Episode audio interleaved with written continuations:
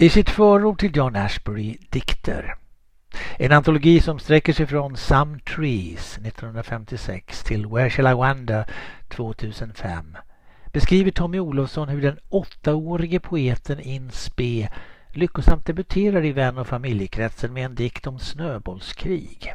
The Battle. En brådmogen rimmad sak som till och med den stränge fadern nickar skrattande bifall åt. Möjligen är det typiskt för vår autofiktiva tid att ta avstamp i det biografiska. Men en enklare förklaring är förstås att Karin Rothmans biografi som följer John Ashbery från vaggan till debuten gavs ut år 2017. Den sortens material hade Göran Prins Paulsson sannolikt inte tillgång till när han skrev förordet till sin Ashbury antologi från 1983. Självporträtt i en konvex spegel med titeln tagen från den samling som tilldelades Pulitzerpriset 1976.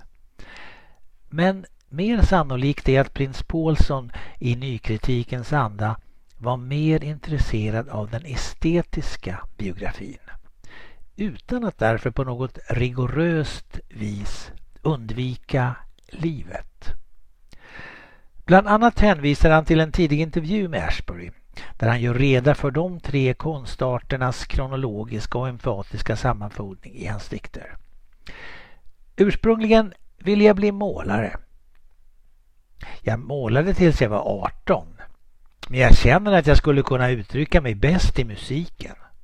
Vad jag uppskattar hos musiken är dess förmåga att övertyga, att genomföra ett resonemang helt och fullt, även om termerna i resonemanget blir okända storheter. Vad som är kvar är strukturen, arkitekturen i resonemanget, scenen eller berättelsen. Jag skulle vilja göra detsamma i poesin. Slut på citat. Vill man tillhandahålla en beskrivning av Ashburys poesi, inte vad den handlar om utan hur den handlar om, så har jag svårt att komma på någon bättre handlingsplan än denna hårdföra sammanfattning. Bildkonsten framstår förstås som en nästan alltför självklar referens och faktor i Ashburys diktvärld.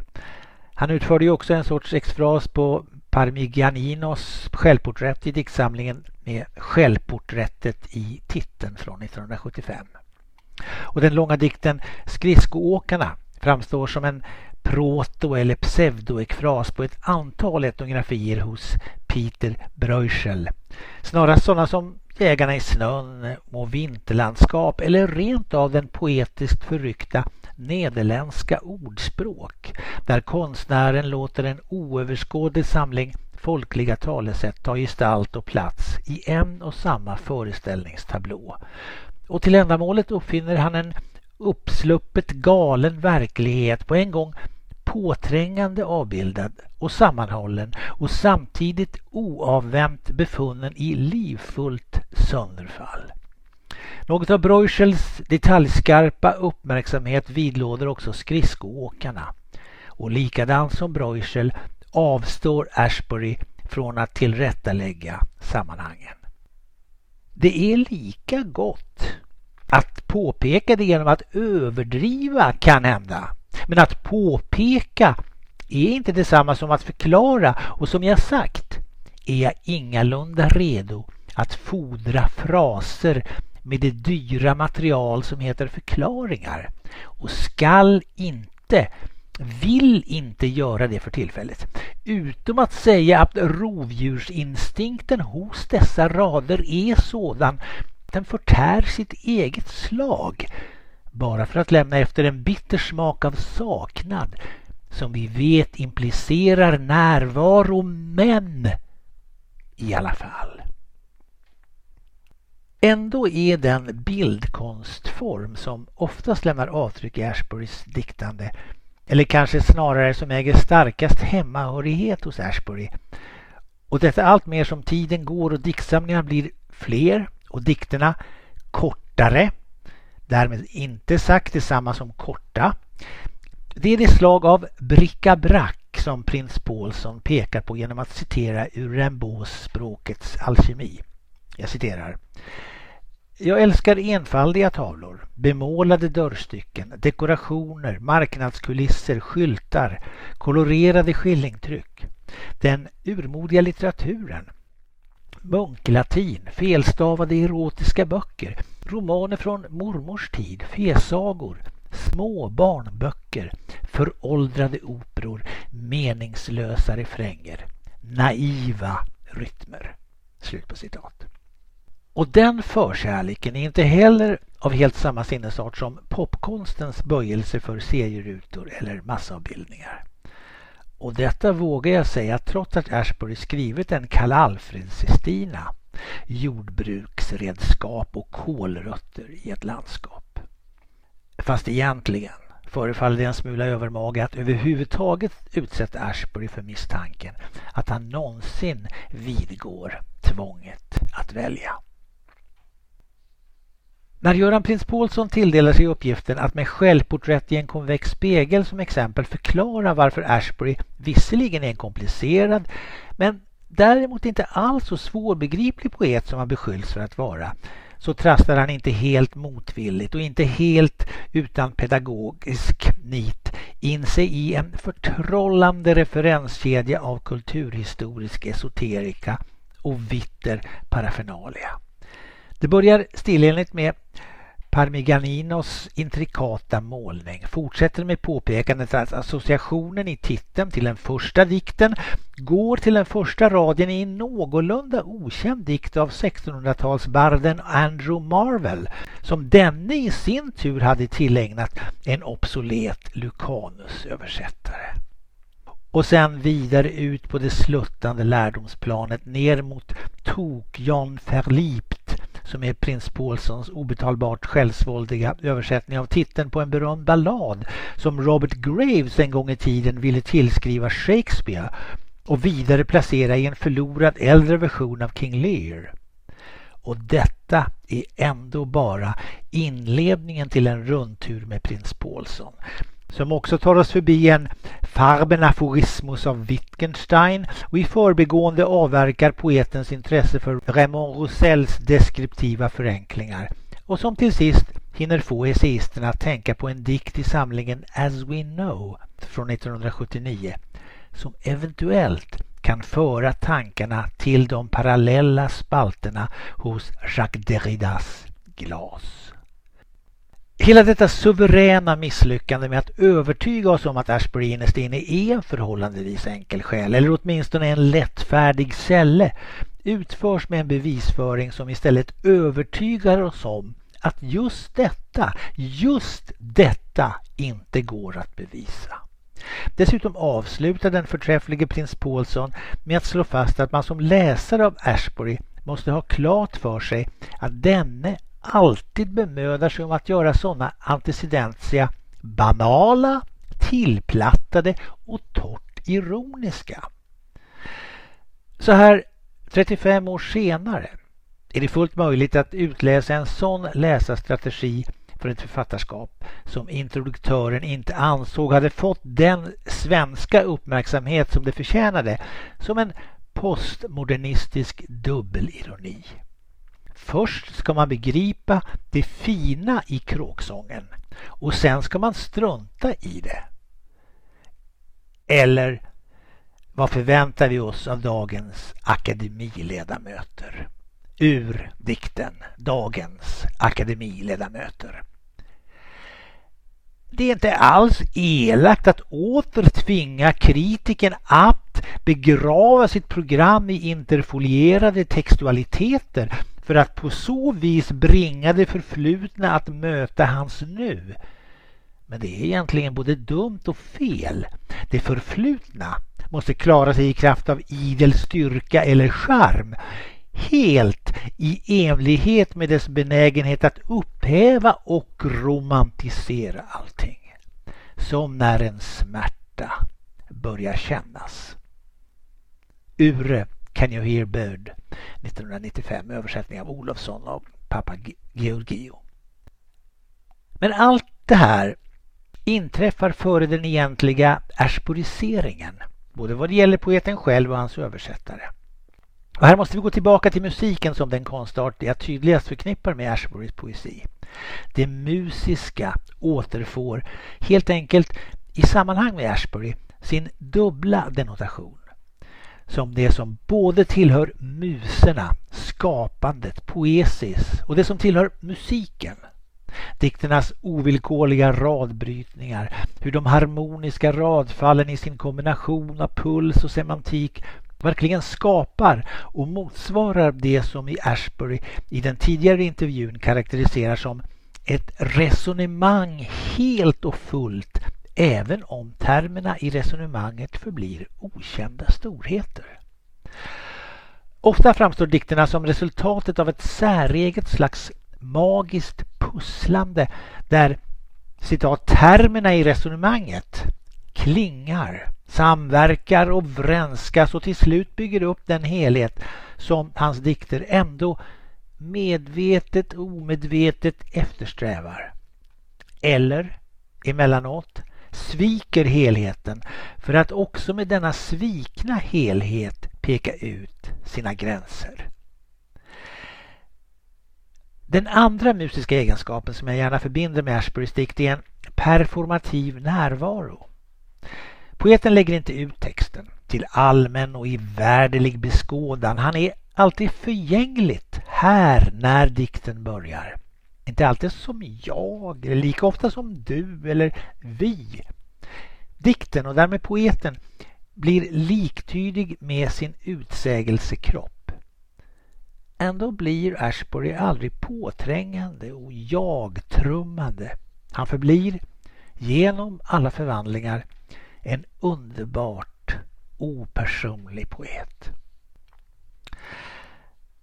Trots att han inte är ovillig att vidgå erfarenheter av livets osensurerade sidor blir han aldrig bekännande på det viset som man gärna beskriver Lowell, Snodgrass, Plath, Sexton eller Ginsberg.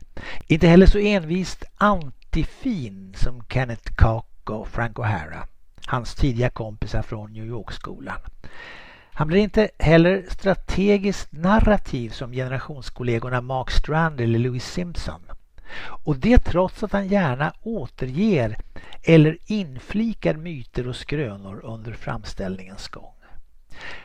Som den finpunkiga versionen av Orfeusmyten i dikten Syringa eller den skröniga förvecklingsmaskinen som rasslar igång i den första dikten i samlingen Hör du fågel, nämligen Av en jordbävning. Ashburys speciella musiska strategi sätter honom i stånd att navigera efter stjärnorna i de poesipolitiska farlederna och mellan dem. Den rörligheten tillåter honom att utföra vad jag skulle vilja kalla en särskild sorts ashberiserande kombinatorik. Därför kan han i diktsviten Och stjärnorna glänste börja i en krass samhällssatir det var solståndet och det hoppade på dig som en snäll hund. Stjärnorna var fortfarande ute på fältet och de prostituerade barnen bedrev sin handel.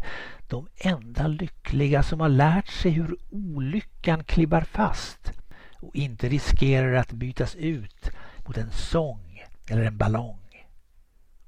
För att sedan i svitens dikt nummer 13 bli enskild på sitt lika krast opersonliga vis. Du blir hungrig. Du äter varmt. Hemmet är en destination för kalla leveranser. Det har den emfatiska näsan i sitt grepp. Klubbarna är fulla. På något sätt gillar jag att hålla igång hela natten fastän jag har avlagt tystnadslöfte. Med eller utan katt. Jag har låtit så många människor gå förbi mig. Jag kan nog säga att jag längtar efter att en av dem, vem som helst, ska vända sig om och rikta sig till mig och glömma dessa tårar. Som barn lekte vi vuxna. Nu drar det ihop sig till oro vid horisonten. Så, om du vill följa med mig eller enbart ta mig på ärmen Låt då andra upptäcka det. Sommaren kommer inte att hamna i ditt knä. Och inte heller stjärnorna är mer oberörda än vanligt. lugn och ro och ett lexikon. Detta var så viktigt. Och ändå var det till sist ingen som hade tid över för sånt. Det var som om allt detta aldrig hade hänt. Som om mina skosnören knutits upp och har jag nu glömt något? När den andra generationens Ashbury-översättare trädde till kunde de självmedvetet skaka av sig den stora traditionens ironiska tyngd utan att alls behöva blunda för den eller göra sig ovetande om den. Redan prins Paulson satte den stora amerikanska poesin, eller poeten, inom citationstecken när han talade om self-portrait in a convex mirror. Men han fortsatte ändå oförtrutet att leta efter sanna, sannolika läsningar av Ashburys dikter. Ingen kan förneka att prins Paulsson hittar guld i många av sina utgrävningar. Samtidigt framstår själva verksamheten att betydelsebinda och associationsbetinga Ashburys dikter allt mer som ett företag vilket samma dikter gör sitt yttersta för att överlista och förverka. I sin översättning av titeldikten i A Wave från 1986 84 i originalet, tillför Ragnar Strömberg den svenska Ashbury en dos av den suveränt behärskade slängighet som han förtjänar och som den extremt ordsäkre prins Paulsson som översättare trots allt inte riktigt unnar honom. Men i en våg är det också frågan om en mer Ashburyiserad Ashbury än den ironiskt avmätte poet som prins Paulsson introducerade med rubriken Exotisk hamn i en förbrukad värld. I sin insiktsfulla inledning till Strömbergs översättning förefaller Bengt Holmqvist också peka ut en delvis annorlunda diktare än den intellektuellt vattrade intrigören som Göran Prins Paulsson föreställde sig författade dikter som Skridskoåkarna, Självporträtt i en konvex spegel och metadikter som Paradox och Oxymoron. Inför Holmqvists blick framträder som det tycks en på samma gång simplare och coolare poetik. Den skrift som Holmqvist får syn på härrör från en poet som talar klarspråk. Inga metaforer, inga allegorier och som inte längre framstår som svår i sin traditionsomfattande lärdom utan framförallt i sin obesvarade direkthet. Framme vid Tommy Olofssons och Vasilis Papageorgios översättningar av Ashbury från och med Skuggtåg 1993 till och med Varthän skall jag vandra 2007 i Nalles sex diktsamlingar så har Ashbury blivit den poet som kan tillåtas ta sin musiska frihet i anspråk utan att behöva vare sig förklara eller bortförklara sin komplexitet. Höjdpunkten är kanske Hör du fågel 1996 på svenska och 95 i original. Där varje dikt framstår som en ny ingivelse som kastar läsaren från det ena äventyret till det andra. Flanören, resenären, Ashbury stiger fram. Bondpojken som strövar runt i det urbana med iakttagelser som alltid är beredda på att bli underminerade. Jag älskar de breda avenyerna i Washington DC som alla leder till vad då? Vad är det de flyr från? Vem i denna stora stad bryr sig ett enda dugg om alla dessa fakta som utgör sanningens källa? Om Ashburys tidiga poesi ställer vissa krav på att kunna avkoda det kulturella referenssystemet så blir det i de senare dikterna allt mer nödvändigt att rikta sin uppmärksamhet mot de fiktionaliteter som finns inbakade i enkelheten. Ur dikten Klart som dagen Likadant i Texas eller Louisiana. Alltså, inga brev till dig idag. Och ring tillbaka. Är du bussig? Det är brådskande. Okej, okay. var? Jag har väntat i timmar och suttit på en bänk bredvid en förrymd general. Lita på detaljhandeln, säger han.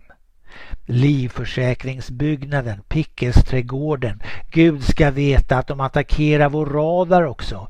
Sveper ner över oss som fladdermöss och som den mystiska sjukdomen. Eller vidare i dikten De harhjärtade. Som jag själv och andra forskare har påpekat går spelet ut på att sitta på en kall skallra. Ashburys torrt opersonliga tilltal gör honom inte anonym. Tvärtom är det denna torrhet som får läsaren att uthärda hans excentriska, egocentriska närvaro. Det framstår som en säregen form av stoisk livshedonism med vilken han oavbrutet försäkrar oss om att osäkerheten är inbyggd i livsbetingelserna och därför också i hans dikter. Därför drar han sig tillbaka från de stora gesterna vilket får oss, läsarna, mig, att trassla in sig i småordigheten. Tillåt mig att översätta en dikt av den kinesisk-brittiska poeten Sarah Ho från hennes diktsamling Loop of Jade från 2015 för att kunna trassla mig ur. Monopol efter Ashbury. Jag behåller allting tills det blir nödvändigt. Jag är glimten i banktjänstemannens öga. Jag äter aldrig bakelser ifall den globala härdsmältan skulle komma. Jag är min egen tröst.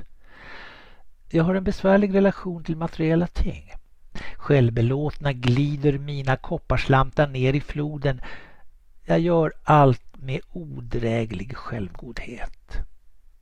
Jag föreslår att tacksamheten går till votering. Jag begår små misstag till din fördel. Emellanåt låtsas jag att inget är på tok. Jag kom på andra plats i en skönhetstävling. Jag fegar ur och gulnar i kanterna. Senast sågs jag dra det kortaste strået. Jag står och hänger tragiskt i gathörnen där jag delar ut papper med texten Om du ser mig kämpa för att hålla fram detta papper, hjälp mig inte, är du snäll. Som Ashbury någonstans har skrivit eller sagt, eller var det någon annan? Vi måste alltid återvända till drömmen.